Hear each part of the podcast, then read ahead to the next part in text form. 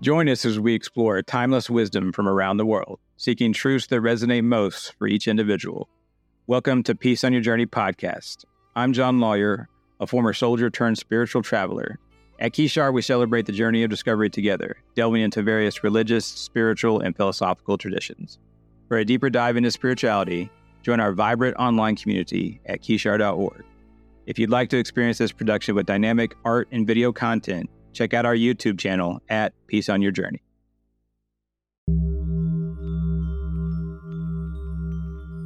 Maybe you thought you needed a roadmap for your spiritual path, a way to start, or something to help simplify the way.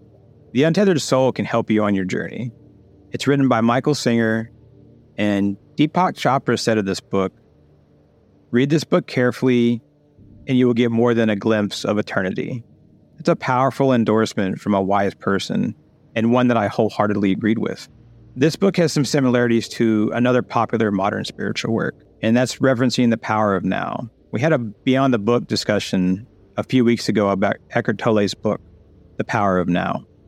I mentioned that it was hugely important in the modern spiritual community. It's important in self help circles as well.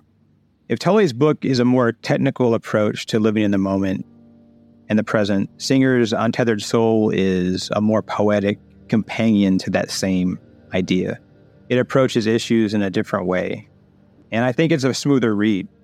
I'd say if I had to recommend one or the other, I'd recommend Singer's Untethered Soul first, and then read the The Power of Now from Tolle second, uh, because I think it's still worth worth reading. It has a lot of good messages in it. But Michael Singer's book gets far less attention than Tolle's, and I think that's a shame because the book is just beautifully written. This is old wisdom, whether it's this book or a similar one. It's really not anything purely new, just a creative and relatable way to tell a story of the path that you might take or help you understand uh, that a path even exists, to begin to realize what may be, or maybe better said, to notice what already is. But sometimes we need to hear things in different ways before it clicks for us. That's what diverse reading is all about. And even if something doesn't click right away, it might when you're combining it with reading it with something else. And as I've been on my path the last couple of years, it really amazes me to see the dots that I can start to connect as I read all these works across the spectrum, rotating through Hinduism, philosophy, indigenous wisdom, modern self help, the Abrahamic faith, including mysticism, a pagan, uh, and the Wicca, even more. Uh, that's just a, a part of the cross section. This book itself, for me, was a message. This book came to me damaged after I opened it from uh, the post office. It was fairly bent and warped. I bought it used as I like to do, but most books show up with just minor deficiencies, but not physical damage like this one had. And I knew what this book was about in general terms, but not exactly because I hadn't read it yet. And something inside of me said to not return it or replace it, to just be happy with this one. And I let it be. And ultimately, I was really happy with this copy of the book. And I think that's a good story for this book because I just embraced it. And it's funny how life works out sometimes. And to take it a step further, uh, this book that was all been out of shape has now sat upright on my bookshelf, snugly nestled between other books, and it has straightened up. And I think that's a message that we can fix ourselves. It's never too late, and we're never too far gone. And it's a really warm message. On being spiritual, Singer really simplifies what it means to live a spiritual life. He simplifies what you need to do to quiet that inner monologue in your mind. He understands what the path to happiness looks like and joy. And it he does it in a way that can be understood by literally anyone of any religion or spiritual philosophy or tradition. I think this would help anybody in the world out there. And a lot of it's about letting go. You can let go and live the life that you could be living in freedom. And that's a powerful concept. It's one some of us might not even know we want. And some of us might not even be able to see it. And it's about connecting with the divine you know, the big God, the little God, the Brahman, the Tao, the everything, whatever you want to call it, it doesn't matter. It just is. And that thing that occupies our mind, that's our inner monologue. And pretty early in this book, Singer gives insight into the power that we willingly give our inner monologue. It's so erratic, it's constantly up and down. And if you met someone out in the in the real outside world who acted like this, you would instantly ignore them if someone was acting like your inner monologue. So consider that. Why do you give your inner monologue so much deference? Just take a minute to ponder how much this voice inside of us dictates everything that we do. And really, that's what this book is about understanding that the voice exists and then learning to not just coexist with it, but to slow your mind and your ego down so you have the time to be aware and intentional. And on this, Singer says, There is nothing more important to true growth than realizing that you are not the voice of the mind. You are the one who hears it. Essentially, he's saying you cannot truly grow if you don't understand. You don't need to be protected by this this inner voice that you have. And I think that takes us to the concept in the spiritual world of ego death. Have you ever heard of it? I think with this part of the book, we're in that arena. Ego death is a bit of a debated topic in the spiritual community. Some think that you need to kill the ego, and others believe that it's a little more complex and subtle than that. I tend to personally believe we don't and probably can't kill the ego in our day to day real existence. It's always going to be there. I think it's very possible the idea of ego death came about as spiritual teachers throughout the ages tried to emphasize to students just how important quieting the ego and the mind is to being able to get to your deeper self, back into your base consciousness and beyond. So, as teachers, gurus, or whoever emphasized this, it became common to call it ego death. But just because you can't kill it doesn't mean the concept isn't valid in essence. In reality, it's just about ego taming and quieting it to a point where you can think. Not think with your mind, not think with your ego, but think with your soul, that universal intelligence inside of you. You're recreating your reality in your mind. Singer says basically recreate the outside world inside yourself. And then you live in your mind. What if you decided not to do this? He goes on by saying reality is just too real for most of us, so we temper it with the mind. And as we read this, we may understand what we're missing in the beauty of the universe, the actual collective painting that's life in the real world that we all occupy.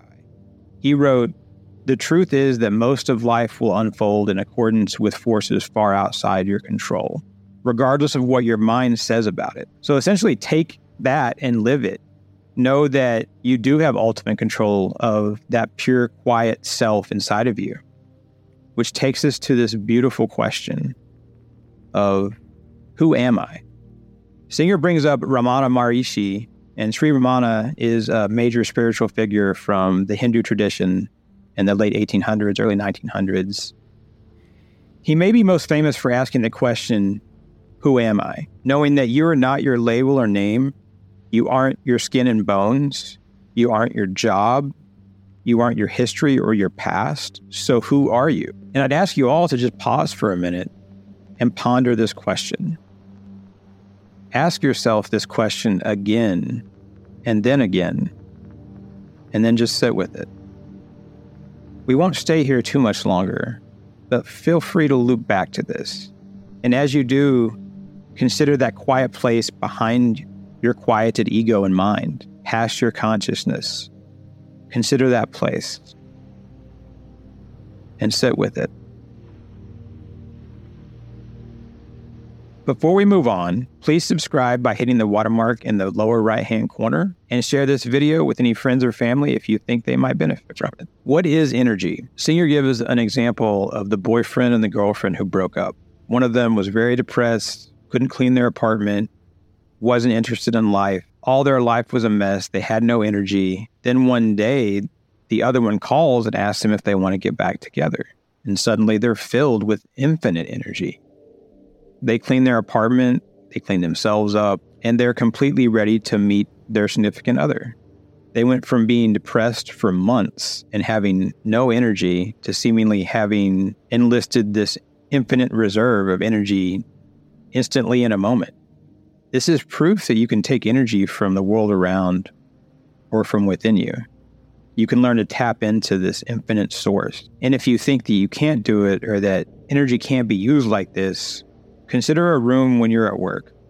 You can have a group of people in a room and if someone comes in with this huge negative or positive charge, it can impose their will on the rest of the room. They can change the energy of the entire room. You may yourself have done this when you come into a room with a certain type of energy. I'll quote Singer here and say, We study the energy outside and give great value to energy resources, but we ignore the energy within. And so I say again, what if magic wasn't supernatural? but is actually perfectly natural. You have great power within you. Think about the compounding powers on your spiritual path. Energy is just one of the potential powers at your disposal. What else can you harness? Sometimes harnessing something is in deciding not to let it have power over you. Then suddenly you flip the reality and you have domain over it. On this, Singer writes meaningfully about fear. If you decide to work with your fear relax, and not be afraid of whatever that thing is, this gives you great power because you changed your relationship between this thing and yourself. You've let go.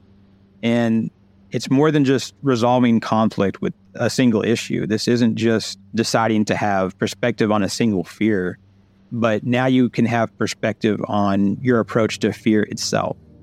And this instructs a better and more seamless relationship with all things in your life, in your being, especially other things that may stress you out or cause you anxiety. And as you think about being aware of fear, further ponder awareness and intention. I'll quote Singer by saying, The essence of consciousness is awareness. You might hear this theme come up in multiple discussions here on this channel. We can't move beyond fear if we aren't aware of it. It's and its power over us and then making an intentional and aware action to halt it in its march through our mind. Singer says to attain true inner freedom, you must be able to objectively watch your problems instead of being lost in them. No solution can possibly exist while you are lost in the energy of a problem. So don't let those problems take your energy and then have energy over you. And so you go on your journey, consider that. You know, you're on a journey. Spirituality is about finding your own unique path. Only you know what you are and what you're all about. Books like this are simply a guide, not even like the only guide. All of this is just a method for you to use to know your wholeness within and see your light. Now use that light to move wherever your spiritual intuition takes you. Singer says, if you go very deep, that is where you live. You live in the seat of consciousness. A true spiritual being lives there without effort and without intent. I said earlier, this book was a roadmap for your spiritual path.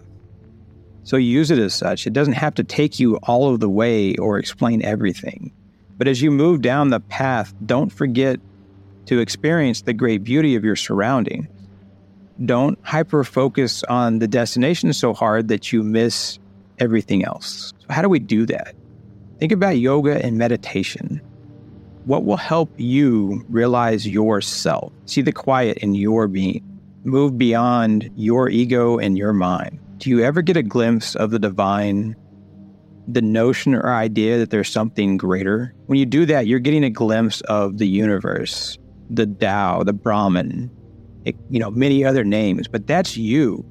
That's yourself with a capital S. If you want to get more than just a glimpse of that, start a practice that can help take you to that place. Yoga and meditation are essentially the same thing, and they will take you where you're meant to be, where you originally started. And remember, yoga isn't what many in the West see as a physical endeavor. The poses and movements are simply a means to an end. Yoga itself is the mindful and intentional practice of knowing the self, being one with the Brahman. Just as the Buddhist Mindfulness meditation may take you to nirvana.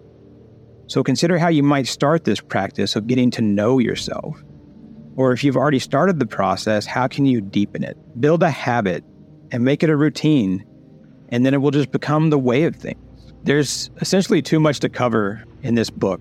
There's too much wisdom to, to get through it all. It's not a long book, it's less than 200 pages, and I still can't get to all the points I'd like to. But you should buy it and read it, and then you should go out and try to live it if you can. Not live it on the outside, but on the inside. And here, Michael Singer said of the divine there are those who know the existence of the divine force. They've had enough direct inner experience to know that divine consciousness is a reality. They have seen glimpses of a force that is omniscient, omnipresent, and omnipotent, a force that is aware of all things at all times equally. It is universal consciousness. And so, as he leaves you with that, and I kind of get to the end here, remember that universal consciousness, that oneness. And what are your thoughts on the untethered soul? Do you want to read it? Have you already read it? Do you agree with the concepts?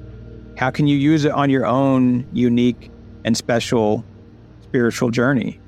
Hit me up in the comments below and we can talk about it, have a discussion. If you really want to have more spiritual discussions just like this, go to kishar.org and join our meaningful online spiritual community. And like this video if you'd like us to keep making content just like this. Until next time, I wish you peace on your journey.